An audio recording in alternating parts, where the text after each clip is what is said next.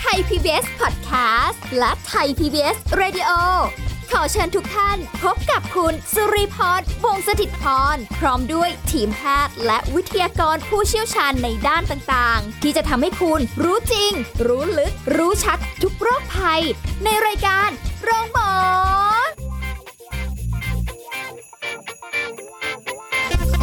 วัสดีค่ะ คุณผู้ฟังค่ะขอต้อนรับเข้าสู่รายการโรงหมอค่ะ ได้เวลาแล้วที่เราจะมาพบการติดตามการรับฟังสาระดีๆ ในการดูแลสุขภาพทุกรูปแบบเลยนะคะ กายใจ การกินยู และการใช้ชีวิตทุกอย่างเลยนะคะ ติดตามกันได้วันนี้สุรีพรทำหน้าที่เช่นเคยค่ะ เอาล่ะวันนี้เราจะคุยกันถึงเรื่องของรักออนไลน์ รักแท้หรือแค่หลอกลวง อ่า นี่ก็เป็นประเด็นที่น่าสนใจนะคะ เราจะคุยกับผู้ช่วยศาสตราจารย์ ดรจันวิพาดิโลกสัมพันธ์ ผู้ทรงคุณวุฒิและผู้เชี่ยวชาญด้านความสัมพันธ์และครอบครัว มหาวิทยาลัยราชภัฏบ้านสมเด็จเจ้าพระยาค่ะ สวัสดีค่ะอาจารย์ค่ะ ค่ะ สวัสดีค่ะ สวัสดีค่ะท่านผู้ฟังทุกท่านค่ะค่ะรักออนไลน์เดี๋ยวนี้เท่าที่ได้ติดตามข่าวนะคะ อาจารย์ส่วนใหญ่จะค่อนข้างเป็นไปในแนวเชิงลบมากกว่าค่ะแล้วก็ส่วนใหญ่อีกเหมือนกันแหละที่จะหลงไหลได้ปลื้มไปกับตัวหนังสือตัวอักษรค่ะรูปภาพ ซึ่งค่ะเราก็ไม่รู้ว่าเขาเอารูปจริงตัวเองหรือเปล่าหรืออะไรค่ะแต่ว่าค่ะตอนนั้นมันก็มีความหลงไหลไปละค่ะความรู้สึกแบบโอ้โหรักออนไลน์นี่มันดูแบบ หวานชื่นรื่นรมค่ะมีความสุขค่ะ เฝ้ารอคอยอะไรต่างๆมากมายอือฮึแต่จริงๆก็ไม่รู้ว่าในมุมของรักออนไลน์เนี่ยมันมีความรักแท้อยู่บ้างไหมค่ะ ก็ต้องตอบว่าในปัจจุบันนะคะ เปอร์เซ็นต์ของการที่คนเราจะหาคู่ครองหรือค่ะหารักเนี่ยนะคะ ในออนไลน์เนี่ยมากขึ้นนะคะ เนื่องจากวิถีชีวิตที่มันไม่สามารถที่จะมาติดติดต่อกับผู้คนได้ อย่างเช่นค่ะสมมติว่าคุณสุริพรทำงานอยู่ในห้องอัดเนี่ยค่ะทั้งวันเช้าจดเย็นเนี่ยไม่ได้ พบหนุ่มหน้าไหนเลยเนี่ย ใช่ไหมคะค่ะมันไม่มีโอกาสที่จะได้เจอผู้คนอันที่หนึ่งนะคะ เรื่องของวิถีชีวิตการงาน อันต่อไปก็คือในเรื่องของการที่เราจะมาปะทะหน้ากันเนี่ยแล้วพูดคุยกันจนกระทั่งเอ่อมีความสัมพันธ์ต่อไปเนี่ย มันตัดยากนะมนึกออกไหมคะอืมแต่ว่าถ้าเราเจอกันแบบโชะเชะโชะเชะค่ะนะคะในในแชทในอะไรอย่างเงี้ย เริ่มพูดไม่ถูกหูนะคะ พิมพ์ไม่ถูกใจค่ะแล้วก็ เลิกคุยเลิกคุยได้ อย่างเงี้ยค่ะ มันมันเป็นการพูดกับคนแปลกหน้าโดยที่เราไม่ไม่ไม่รู้สึกว่าอันตรายเอางี้ละกันนะคะอืมปกป้องตัวเองที่จะไม่ให้เขารู้ว่าเราเป็นใครหรืออะไรยังไงได้ค่ะนะคะ คนก็เริ่มสนใจมากขึ้น คนขี้อาย คนขี้หล่อคนสวย คนหล่อคนสวยคนไม่คนไม่หล่อคนไม่สวยอะไรก็มีสิทธิ์เท่าๆกันนะคะค่ะในการที่จะเริ่มพบปะผู้คนอะไรอย่างนี้นะคะ แต่ในทำนองเดียวกัน ก็มีช่องทางที่จะทำให้คนเราเนี่ยเอ่อเกิดการหลอกลวงได้มากนะคะ ยกตัวอย่างเช่น หลายคนเนี่ยผิดหวังจากที่เอ่อเจนวิพามีประสบการณ์จากการพูดคุยกับท่านเหล่านี้นะคะค่ะการเข้าไปในแชทหาคู่นะคะมันต้องถามก่อนว่า หาคู่ในคู่อะไร คู่นอนหรือคู่ครองได้ก่อนไหมคะอ๋อมันก็คิดมักจะเจอหนุ่มขี้เหงาสาวขี้เหงาที่เข้าไปเพื่อจะหาคู่นอนค่ะกันเยอะพอสมควรอืมแล้วหลายคนก็จะรู้เลยว่า พวกนักเล่นเนี่ยแชทเนี่ยนะคะเขาจะรู้เลยว่าแอปนี้แอปนี้ค่ะนะคะ หาคู่นอนอย่างเดียวอืมไม่ได้หาคู่ครองนึกออกไหมคะค่ะเพื่อที่จะ หาประสบการณ์เปลี่ยนครู่ใหม่ๆ อะไรอย่างเงี้ยพอใครหลงเข้าไปก็จะงงงวยนะคะ ว่าอะไรพอขึ้นปั๊บก็พูดเรื่องสะบึมจิ้มกุ๋ยเลยอะไรอย่างเงี้ยนะคะค่ะแล้วก็คุยไปคุยมา หมายถึงว่าไม่ว่าจะเป็นชายหนุ่มนะคะ เช่นชายหนุ่มบางคนเนี่ยอยากแสวงหารักแท้จริง ๆ นะคะคิดว่าตัวเองอยากจะมีคู่แล้วล่ะอืมคุยไปคุยมา เอาขอเงินซะงั้นค่ะนะคะมันก็เลยเกิดคำถามที่บอกว่า รักออนไลน์เนี่ยแชทกันแบบหารักแท้หรือค่ะแค่ หลอกเงินเอางี้ละกันนะคะ เพราะฉะนั้นผู้หญิงก็ถูกหลอกผู้ชายก็ถูกหลอกได้นะคะค่ะแต่แน่นอน เปอร์เซ็นต์ที่เขาพบคู่แท้ๆ หรือคู่รักดีๆ ก็มีอ่าเพราะฉะนั้นมันก็ต้องมีวิธีการค่ะนะคะว่าจะทำอย่างไร ซึ่งเดี๋ยวเราค่อยคุยกันตรงนี้อืมแต่อยากให้ดูผลสำรวจที่น่าสนใจก่อนค่ะนะคะว่าอย่างแรกเลยเนี่ยจันวิภาก็มีประสบการณ์ที่ใกล้ชิดเนี่ยนะคะคือเพื่อนเนี่ยแหละเพื่อนสาว สองหมื่นปีนะคะค่ะที่อายุอานามเราก็วัยเกษียณแล้ว แต่ก็ถูกหลอกมาเป็นสิบปี แล้วก็ยังให้เขาหลอกต่ออยู่ขณะเนี้ยนะคะค่ะตั้งแต่วัยห้าสิบนะคะก็จะมีชาวต่างชาติเข้ามาอืมนะคะนึกออกไหมคะ มันจะมาเป็นบทเดียวกันซึ่งซึ่ง ตอนเนี้ยหลายคนรู้แล้วอะมันเป็นอย่างนี้ยนะคะก็เริ่มต้นในการที่มีชาวต่างชาติมา แหมอยากได้เมียคนไทยค่ะนะติดต่อมาใช้โปรไฟล์หรูๆนะคะหล่อๆดูแพงอะไรเงี้ยนะคะแหมมันฟังแล้วเหมือนเจ้าชายในชีวิตจริง แล้วเขาก็จะดูเลือกเหยื่อที่หน้าตาธรรมดาหรือว่าเออดูไม่น่าสนใจแต่ค่ะมีกระตังวงเล็บนะอ่านะคะ แล้วเขาก็จะแชทอย่างสม่ำเสมอ พูดจาหวานๆนะแบบเคลิ้มอะนะคะเรียกกันว่าเคลิ้มอะนะคะแล้วก็จะเริ่มต้นด้วยการบอกเนี่ยนะ ติดใจมากอยากแต่งงานด้วยอยากนั่นอยากนี่ส่งของแพงๆมาให้ค่ะนะแต่เสร็จแล้วเนี่ยก็จะบอกว่าไอ้ของนั้นน่ะมันมีปัญหาเรื่องภาษีบ้างละโอ้เรื่องนั่นเรื่องนี้มังละที่ต้องไปจ่ายภาษีก่อน แต่ตังค์ไม่มีอะอืมขอให้โอนเงินเนี่ยมาให้เขาก่อน แล้วเดี๋ยวจะได้เอาเงินของเนี่ยที่ติดตอมอติดอะไรอยู่เนี่ยนะฮะค่ะออกไปให้อะไรทำนองเนี่ยสาวเจ้าก็หลงเชื่อนะคะ เพื่อนของจันวิพาเนี่ยนะคะ หลงมาเป็นสิบปีแล้วโอ้ ใครก็ลังไม่อยู่คนแล้วก็ยังส่งให้เขาอยู่เรื่อยๆ อย่างเงี้ยนะคะ แต่ก็ไม่ได้เคยเจอตัวอะไรเลยไม่เคยใช่หเจอเออไม่แน่ใจว่าเขาเคยเจอตัวกันไหมแล้วรูปที่ส่งมาให้เนี่ยเพราะเขาเขารู้ว่าพอเพื่อนไม่เห็นด้วยเขาก็จะปิดอ่านึกออกไหมฮะแม่เรารู้อืมซึ่งเราไม่รู้ว่าไอ้รูปเหล่านั้นน่ะมันมีตัวตนจริงไหมมันอะไรไหมนะคะ เพื่อนเข้าถึงเขาไม่ได้เลยขนาดเนี้ยอืมนะคะเขายังหลงไหลได้ปลื้มอยู่กับสิ่งเหล่านี้ แล้วก็ค่ะที่ที่เราทราบก็คือน้องสาวเขาเนี่ยจะ โทรมาปรึกษาพวกเราว่าไม่รู้จะทำไงกับพี่แล้วเนี่ยค่ะเที่ยวไปกู้ตรงนั้นกู้ตรงนี้พอใครโอ้โหไม่ให้ยืมก็เที่ยวไปกู้ ทั้งนั้นที่เดิมมีสตังค์นะคะ เป็นค่ะคนมีสตังค์มากทีเดียวมน้องเขาคาดว่าคงหมดไปหลายล้านแล้วล่ะค่ะนะคะแต่ก็ยังยังหลงไหลได้ปลื้มอยู่อ๋อนะคะ เพราะฉะนั้นพวกเนี้ยเขาจะมีวิธีการอะไรต่างๆอันนี่ก็คือการหลอกทั่ว ๆ ไป อยากจะบอกว่าเราทุกคนมีสิทธิ์ถูกหลอกได้เท่า ๆกัน นะคะทีนี้จากการสำรวจเนี่ยนะคะที่เขาทำการสำรวจมาก็เป็นกึ่งเชิงวิจัยเนาะเขาบอกว่าการหาคู่ออนไลน์เนี่ยนะคะ คุณสุริพร น่าสนใจมากเลยว่าสาวๆเนี่ยอยากจะเจอรักแท้ แต่ปรากฏว่าจากที่สำรวจจากสาวๆมาเนี่ยนะคะ อันดับหนึ่งเลยค่ะ จะเจอประเภท หนุ่มไซเบอร์สุดหืนเขาใช้คำนี้ โอ้โห มาแนวนั้นเลยอ่ามาใช่ไหแนวนั้นเลยนะคะ อันดับสองรองลงมา อันนี้เขาเรตติ้งลงมาเป็นเป็นจำนวนเปอร์เซ็นต์นะคะค่ะอันดับสองรองมานี่ก็คือ หนุ่มหน้าตาดีนะอืมอยากเอ่อหนุ่มหน้าตาขอโทษค่ะหน้าตาไม่ดีนึกออกไหมคะอาจจะขี้เหร่อาจจะไม่ไม่สนน่าสนใจ แต่อยากมีแฟนค่ะนะคะ จึงหาทางออกโดยการที่หาคู่ทางเน็ตนี่แหละอ่านะคะ อันนี้คืออันดับสองรองลงมานะคะ อันอันดับสามค่ะก็จะเจอเพลย์บอยประเภทมีเซ็กไม่เลือกอืมนะคะ ก็เข้าประเภทอันอันที่หนึ่งเหมือนกันนะ คล้าย ๆ กัน แต่อันนี้เป็นเพลย์บอยอันนั้นประเภทหื่นกามเลยนะนะคะโอ้ยอันที่สี่นะคะ ก็จะพบเป็นนักศึกษา หนุ่มอืมประเภทเริ่มริรักอ๋อนึกออกไหมคะค่ะยังไม่กล้าจีบสาวก็มาจีบทางออนไลน์ดูก่อนนะประชันฝีมือดูก่อนว่าเป็นยังไง สาวจะหลงคลมไหมเหยื่อจะติดเบ็ดไหมอะไรประมาณเนี้ยนะคะค่ะอันดับห้าที่น่าสนใจนะคะพ่อบ้านเมียเผลอค่ะโอ้โอ้อันนี้นะอันนี้ก็พอเมียเผลอก็นั่งยิ้มน้อยยิ้มใหญ่เล่นโทรศัพท์แชทกับสาวในในในเนี้ยนะคะค่ะเพราะฉะนั้นคุณสาวๆก็ต้องระวังแต่ระวังด้วยตั้งชื่อเป็นผู้ชายนะใช่คะค่ะเพราะว่าเราเนี่ย แชทกับเขาเนี่ย เราไม่รู้หรอกค่ะว่าเขามีลูกมีเมียหรือยังถูกไหมคะใช่แล้วพวกเนี้ยมีประสบการณ์อาจจะหลงไหลได้ปลื้มไปอืมและอันดับสุดท้ายนะคะ ที่พบบ่อยมากเลยก็คืออาเสี่ยชอบหาเด็กค่ะนะคะก็คือมาหาเด็กพูดง่ายๆก็คือเอาไปเป็นเมียน้อยเอาไปเป็นอะไรก็แล้วแต่ละที่เขาจะไม่ได้ยกย่องเลี้ยงเลี้ยงดูอะนะคะ เอางั้นละกันอืมเพราะฉะนั้นเนี่ย ก็จะสรุปได้ว่าสาวๆที่เข้าไปในแชทหาคู่เนี่ยที่มักจะเจอคู่รักปลอมค่ะๆนะคะมากกว่ารักแท้ที่แน่นอนโอ้นะคะ เผลอเผลอๆคุยไปคุยมาเจอแล้วไหมคะ เจอ sex phone อีก คุณสิริพรรู้จัก sex phone ไหมคะ อันเนี้ยเรื่องเนี้ยต้องบอกว่าเคยเจอค่ะ ตอนสมัยทำงานอยู่ที่เก่าค่ะค่ะ ตอนนั้นก็ยังอยู่ในช่วงของวัย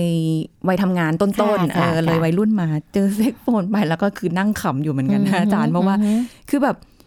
เรายังเขาก็พูดในทำนองอ่าเชิงฮะเชิงแบบ เอ้ยเราใส่กระโปรงสั้นอยู่หรือเปล่าเหมือนเขาต้องการอ่าฮะจะจินตนาการใช่อะนะใช่คะค่ะใช่ซึ่งเราก็บอกว่า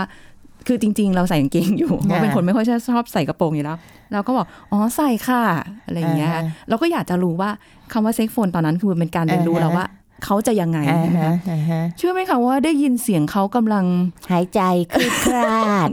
ไม่ได้เป็นเรื่องหายใจเลยอะเหมือนเขาเอาโทรศัพท์ ไว้ข้างล่างอ่าฮะอ่าตรงตรงอ่าฮะไม่กล้าออกอากาศ แล้วก็ทำการ rubication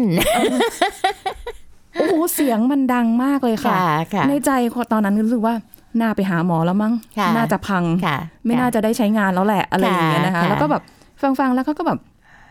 อืมอยู่ที่ไหนหรอ เอออยากอยากหาอยากอะไรเงี้ยแต่แต่แบบเราก็ไม่ได้แบบอะไรก็คือครั้งนั้นเป็นครั้งเดียวที่แบบว่าเคยเจอค่ะเซ็กโฟนจริงๆ แล้วเข็ดไหมคะ เฉยๆแล้วค่ะ แล้วมันเป็นความรู้สึกที่แบบว่า หรือไม่กระทั่งใครที่จะแบบแชทมาคุยหรืออะไรเงี้ยค่ะอือฮึอาจารย์จะเป็นแบบว่าค่ะจะมาถามว่าชื่ออะไรอือฮึอายุเท่าไหร่อือฮึเรียนที่ไหนทำงานที่ไหนหรืออะไรเงี้ยค่ะค่ะแล้วเป็นคนที่ขี้ลำคาญแล้วก็จะค่ะไม่ค่อยชอบตอบอะไรแบบนี้ค่ะมีความรู้สึกว่าต้องมานั่งตอบอะไรแบบอ่านี้แล้วมันทำไเรื่องส่วนตัวของเราอะเออเราก็เราเราก็จะไม่ไม่คุยบางทีทุกวันนี้ยังมีแบบเอ่ออายุขนาดนี้แล้วค่ะนะยังมีเด็กนักเรียนเนี่ยอือฮึเราเราก็นึกในใจแต่เราไม่ได้บอกเขาไปนะค่ะนี่แม่นี่แม่เธอเลยนะเนี่ยรุ่นแม่แล้วนะรุ่แม่แล้วนะเนี่ยดูอาจจะดูรูปจากโปรไฟล์ที่เราก็ใช้แอปอือฮึให้มันดูแบบเออดูดีนิดนึงอ่าฮะอะไรประมาณนี้ค่ะ แต่ว่าก็เรารู้เจตนาค่ะ อืม รู้เจตนารู้ เอ่อว่ามาแนวเนี้ยมันยังไงค่ะก็โชคค่ะดี แม้กระทั่งต่างชาติก็มีมานะคะ say ค่ะ hi say hi เข้ามาใน inbox เฟซบุ๊กอย่างเงี้ยค่ะคุณผู้ฟัง hi hi บ้าเลยเราเราก็ไม่ตอบค่ะเราก็จะมาแบบ honeyอาจจะใช้คำอ่าฮะหวานหวานๆแต่ถ้าเกิดอ่าฮะบางประโยคเนี่ยพอเราเอาไปแปลใน Google Translate แล้วมันจะแบบอะไรอะมันไม่ใช่ มันคือมันไม่ใช่ภาษาค่ะอังกฤษไวยากรณ์เราก็ไม่ได้เก่งค่ะมากแต่แบบ แปลกๆนะค่ะหรืออะไรเงี้ยแล้วเราก็อยู่กับแวดวงข่าวอยู่อะไรอย่างเงี้ยด้วยอ่าฮะแล้วมันก็เลยทำให้เรารู้เท่าทันค่ะพอสมควรอะไรเงี้ยค่ะก็ที่โบราณเขาบอกไงคะคุณสุริพรว่าสัตว์หน้าขนไว้ใจไม่ได้นะคะคือต่อให้มันเชื่องยังไง เวลาที่อารมณ์มันไม่ดีขึ้นมามันก็แว้งกัดเราได้ตลอดค่ะใช่ไหมคะอืไม่ว่าสัตว์ตัวนั้นจะบอกว่าแหมมันเป็นสัตว์สุภาพแค่ไหนก็ตามค่ะอะไรเงี้ยนะคะ แต่เจ้านิพาน่ะจะต่อ เวลาสอนลูกศิษย์เสมอว่า สัตว์หน้าขนกับคนหน้าคอมไว้ใจไม่ได้นะลูกอ๋อคนนะคอมอ่าใช่ไหมคะค่ะเพราะเวลาเราอยู่หน้าคอมเนี่ย เราจะสมมุติตัวเองเป็นอะไรก็ได้อืมหลอกใครก็ได้นะคะเพราะฉะนั้นเนี่ยมันไว้ใจกันไม่ได้หรอกตราบใดที่เราไม่ได้รู้ว่า ขอโทษนะคะ เทือกเถาเหล่ากอเขาเป็นยังไง หรือว่าตัวตนที่แท้จริงของเขาเป็นยังไงโหอาจารย์ขนาดคุยกันต่อหน้าเนี่ยเออคบกันมามันยังเนี่ยหลอกได้เลย จริง แล้วจะไปเอาอะไรกับตัวหนังสือค่ะแต่มันเป็นเรื่องที่แปลกมากเลยค่ะค่ะ อาจารย์ที่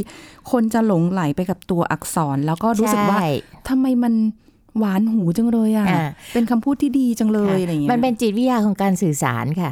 อะไรก็ตามที่มันเป็นตัวพิมพ์ออกมานะคะหรือมันเป็นการ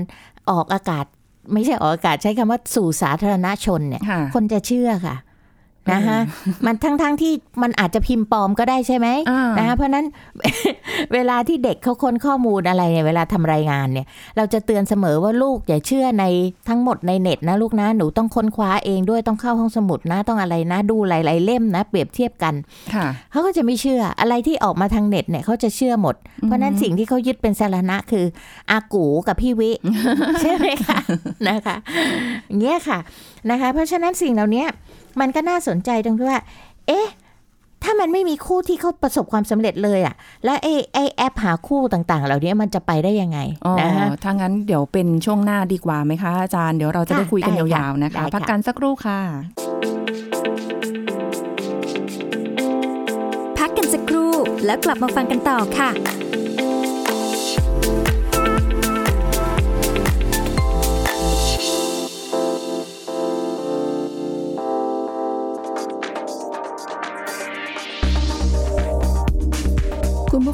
โรคปอดบวมคือโรคที่เกิดจากการติดเชื้อทางเดินหายใจชนิดหนึ่ง เช่นเดียวกับไข้หวัดทั่วไป ซึ่งสามารถติดต่อกันผ่านการไอ จาม น้ำมูก หรือสัมผัสสารคัดหลั่งต่าง ๆ ของผู้ที่ติดเชื้อ ซึ่งวิธีป้องกันที่มีประสิทธิภาพที่สุดก็คือ เริ่มจากตัวผู้ป่วยค่ะที่ต้องใส่หน้ากากอนามัย หากต้องไปในที่สาธารณะ หรือที่ที่ผู้คนแออัดเพื่อลดการแพร่กระจายของเชื้อ ส่วนคนรอบข้างก็สามารถป้องกันตัวเองได้ด้วยการล้างมือบ่อยๆ ใส่หน้ากากอนามัยหากต้องอยู่ใกล้กับผู้ป่วยทั้งนี้คนที่เสียชีวิตด้วยโรคปอดบวมนั้น สาเหตุส่วนใหญ่มาจากปอด มีอาการอักเสบรุนแรง และติดเชื้อในกระแสเลือด เนื่องจากการได้รับการรักษาช้ารวมถึงยังเป็นผู้ที่อยู่ในกลุ่มเสี่ยง แต่โรคปอดบวมก็เป็นโรคที่สามารถรักษาให้หายขาดได้นะคะ หากได้รับการรักษาที่ทันท่วงที โดยแพทย์จะทำการเอ็กซเรย์ปอดเพื่อหาความผิดปกติ ซึ่งสังเกตได้จากปอดจะมีฝ้าสีขาวอย่างชัดเจน แต่ในผู้ป่วยระยะเบื้องต้นจะมีความยากตรงที่การเอ็กซเรย์จะยังเห็นฝ้าไม่ชัดมากนัก ดังนั้นจึงต้องใช้วิธีติดตามอาการแล้วมาเอ็กซเรย์ในครั้งถัดไปค่ะ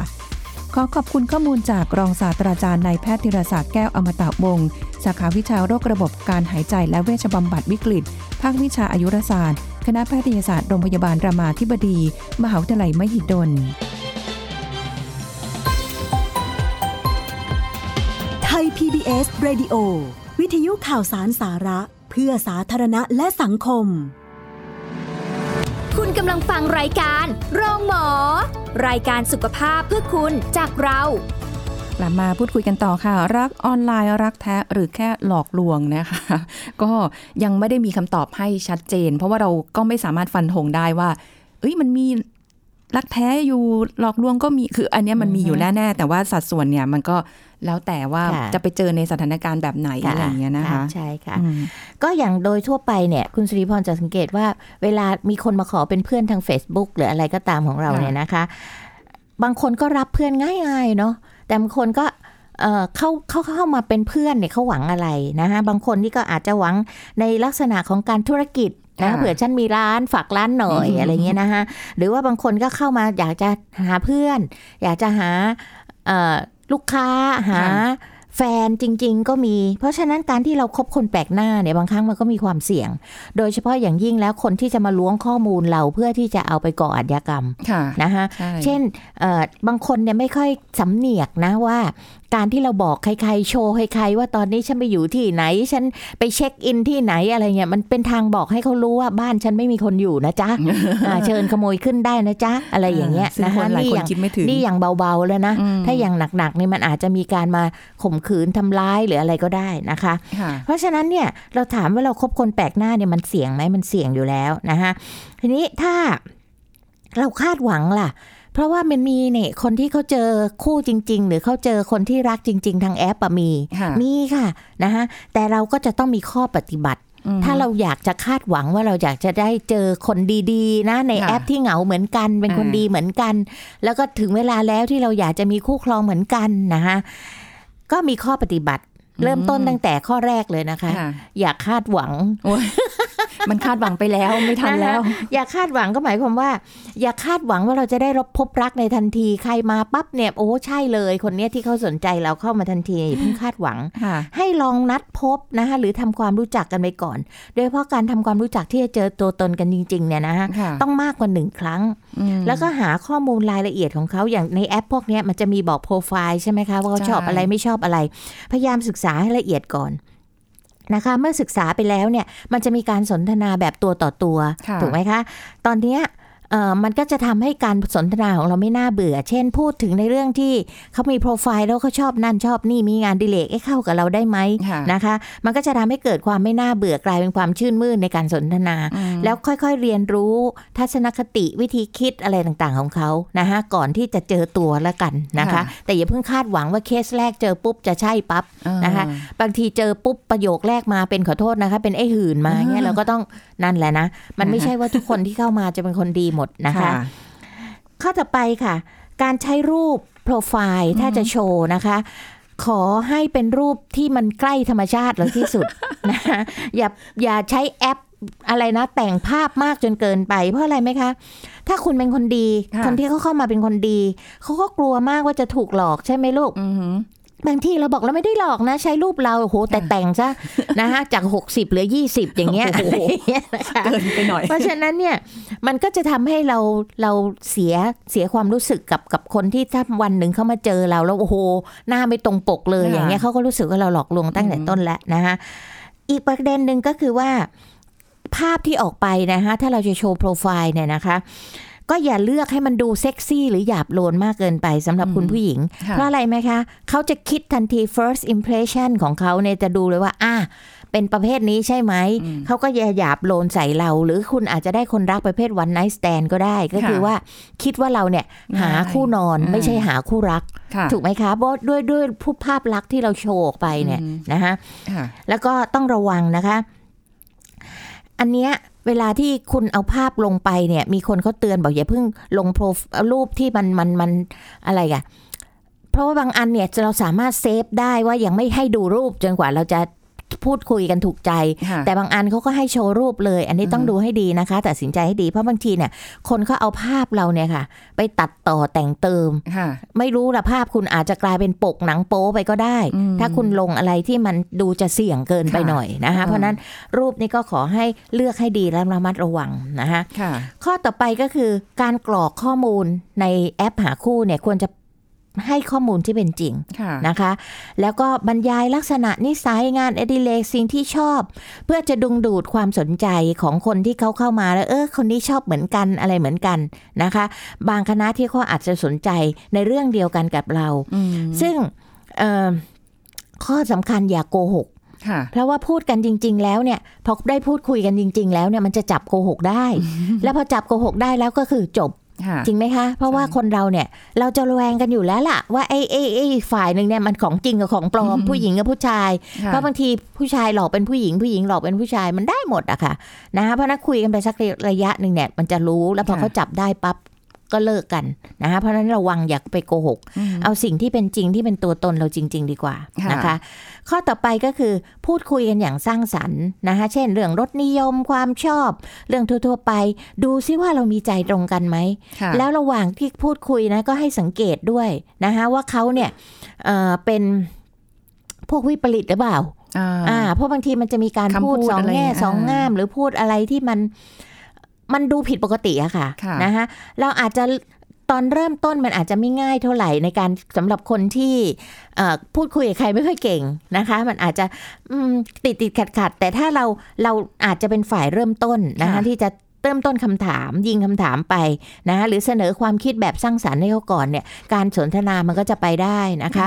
เพื่อไม่ให้เป็นการเอ่อเงียบ ฝ่ายใดฝ่ายหนึ่งเงียบ แต่ไอ้ไอ้เงียบเนี่ยนะคะ มันเป็นข้อสันนิษฐานได้อีกอย่างหนึ่งนะ ก็คือว่าถ้าเราส่งประโยคไหนไปแล้วเขาค่ะตอบช้า มันอาจจะแปลว่าเขาไม่ได้แชทกับเราคนเดียวขนาดนั้นนึกออกไหมฮะอ๋อเพราะส่วนใหญ่อย่างวัยคุยคุณคนอื่นอยู่าอย่างวัยคุณสุริพรเนี่ยก็ขี้มักจะ ต้องมาคุยกันหลังเลิกงานอะค่ะถูกไหมคะนะคะอะข้อต่อไปค่ะ นัดเจอกันให้เร็วที่สุดอืมนะคะ ตรงเนี้ยทำไม เพราะว่าถ้าคุยกันนานไปมันยิ่งซึมลึกซึมลึกความรู้สึกชอบพออมพอมาเจอตัวจริงแล้วมันถอนตัวไม่ขึ้นอ๋อนึกออกไหมคะหลงไปแล้วอ่าหลงไปแล้ว เพราะฉะนั้นพูดคุยกันพอรู้สึกว่าไปกันได้ดี ลองนัดเจอกันค่ะแต่เพื่อป้องกันความเสี่ยงหรืออันตรายนะคะ อย่าไปคนเดียวค่ะอาจจะชวนเพื่อนสนิทไปชวนคนในบ้านไปนะคะ ให้รู้จักสนิทสนมรู้จักพูดคุยกันแล้วดูซิว่ามันจะต่อกันได้ไหมไปสารที่ต่อกันได้ไหมไปที่ระค่ะโหฐานด้วยนะใช่แล้วก็ไปในที่ที่มันปลอดภัยอืมนะคะ ไม่ใช่ไปในที่รับลมคมในอะไรต่างๆ เหล่านี้นะคะให้เขาบอกเวลาหรือสถานที่ให้เรารู้ล่วงหน้าค่ะเราจะได้ไม่ใช่ว่าอะเดี๋ยวบอกจะบอกนะคะเราไปเจอกันเลยอย่างนี้ไม่โอเคนะคะ อันต่อไปเราต้องประเมินความเสี่ยงด้วยในขณะที่เราพบกับเขาเนี่ยนะคะ ถ้าเขาชักชวน ไปไหนฟรีของฟรีนะคะหรือว่าชวนไปไหนไหนให้คิดให้รอบคอบถึงเหตุการณ์หรือความเสี่ยงที่อาจจะเกิดขึ้นค่ะนะคะอันต่อไปก็คืออย่ากกลัวที่จะตอบคำถาม เตรียมคำถามคำตอบไว้ให้ดีว่าเวลาพูดคุยกันเนี่ยเขาถามอะไร แล้วก็ตอบไปตามความเป็นจริง หลายคนเนี่ยโมเจอครั้งแรกจะตอบอะไรจะพูดยังไง พูดความจริงค่ะนะคะแล้วก็ห้ามพาดพิงนะคะเอ่อไปถึงเรื่องของเขาเช่น คุณเคยคบกับใครมา คุณ ทำไมเลิกกันละอะไรไม่ต้องมายุ่งกับเขานะคะ ไม่เอ่อเพราะว่าสิ่งที่ได้มาอาจจะไม่ใช่คำตอบที่แท้จริงนะคะ และข้อสุดท้ายอย่าจริงจังมากจนเกินไปอ่าก็หมายความว่าเอ่อบางทีคนเราภูมิหลังต่างกันเนี่ยนะคะเพิ่งพบกันครั้งแรก บางทีมันก็อาจจะต้องมีเหตุผลที่ที่แตกต่างกัน เพราะฉะนั้นให้รับฟังเขาก่อนนะคะ อย่าเพิ่งไปจริงจังว่า คำตอบนี้ฟังแล้วอืมไปกันไม่ได้หรอกอะไรอย่างเงี้ยนะคะ ค่อยๆเรียนรู้กันไปเรื่อยค่ะๆแล้วมันจะทำให้เกิดการพัฒนาสารต่อความสัมพันธ์ไปเรื่อยอืมๆค่ะเดี๋ยวนี้แอปพวกนี้มันมีแบบเสียเงินด้วยนะใช่คะค่ะแล้วก็อ่าจะมีการโฆษณาว่ามีการคัดกรอง ถ้าเกิดแบบจับแมทชิ่งกันอือฮึไลฟ์สไตล์แบบเดียวกันตามความต้องการตรงกันค่ะอะไรนี้เขาถึงค่ะจะแมทชิ่งมาให้เราอะไรแบบเนี้ยค่ะแต่ยังไงก็ต้องระวังอยู่ดีก็ต้อถึงแม้ระวัจะเสียตังค์ในแอปนั้นใช่ค่ะนะแล้วก็อย่างที่บอกว่าอย่าคาดหวังนี่ก็คือ ถึงแม้คุณจะไม่ได้พบคู่รัก คุณอาจจะได้เพื่อนดีๆ ขึ้นมาอีกสักคนหนึ่งก็ได้ค่ะถูกไหมคะ ใจกลางๆไปก่อนนะใช่คะแต่ถ้าเกิดว่าค่ะพัฒนาความสัมพันธ์ได้ก็แล้วแต่คุณเลยใช่ค่ะนะคะ ความเอ่อรักออนไลน์ดีๆ มันก็มีอยู่แต่อาจจะแบบ เจอแต่ข่าวเรื่องไม่ค่อยดี ค่ะค่อนข้างจะเยอะนะคะนี่ก็เป็นคำแนะนำจากอาจารย์ฝากไว้ให้คุณผู้ฟังด้วยนะคะขอบคุณอาจารย์ค่ะ สวัสดีค่ะค่ะสวัสดีค่ะ เอาละค่ะ คุณผู้ฟังก็เรียกว่าสิ่งที่เรานำมาฝากนี้เป็นไกด์ไลน์นะคะส่วนจริง ๆ ถ้าจะให้ดีสุดติดตามข่าวสารกันนะการหลอกลวงพวกนี้มันมีเยอะรูปแบบหรืออะไรเงี้ยมันจะไม่ได้หนีไปจากเดิมเรียนรู้เอาไว้ แล้วก็ระวังการหลอกลวงด้วยนะคะ วันนี้หมดเวลาแล้วค่ะกับรายการโรงหมอสุริพรลาไปก่อน สวัสดีค่ะ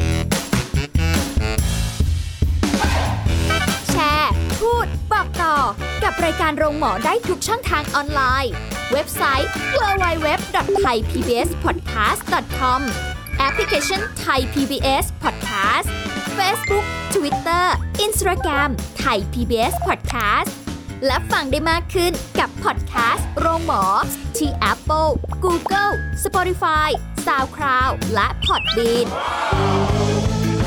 ทุกเรื่องทุกโรคบอกรายการ